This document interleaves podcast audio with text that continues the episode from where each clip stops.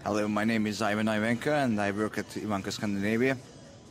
Well, actually, I'm going to ask you this question first Ivan or Ivan?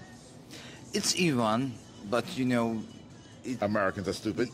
no, I would never say that I record, but they're experiencing difficulties pronouncing my name right because my name is Ivanko Ivan.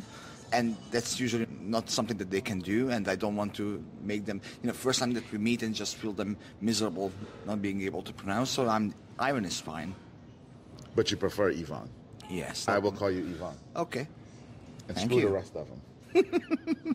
Sure. And every time someone says it in our presence, I'm just going to glare at them. You shouldn't do that.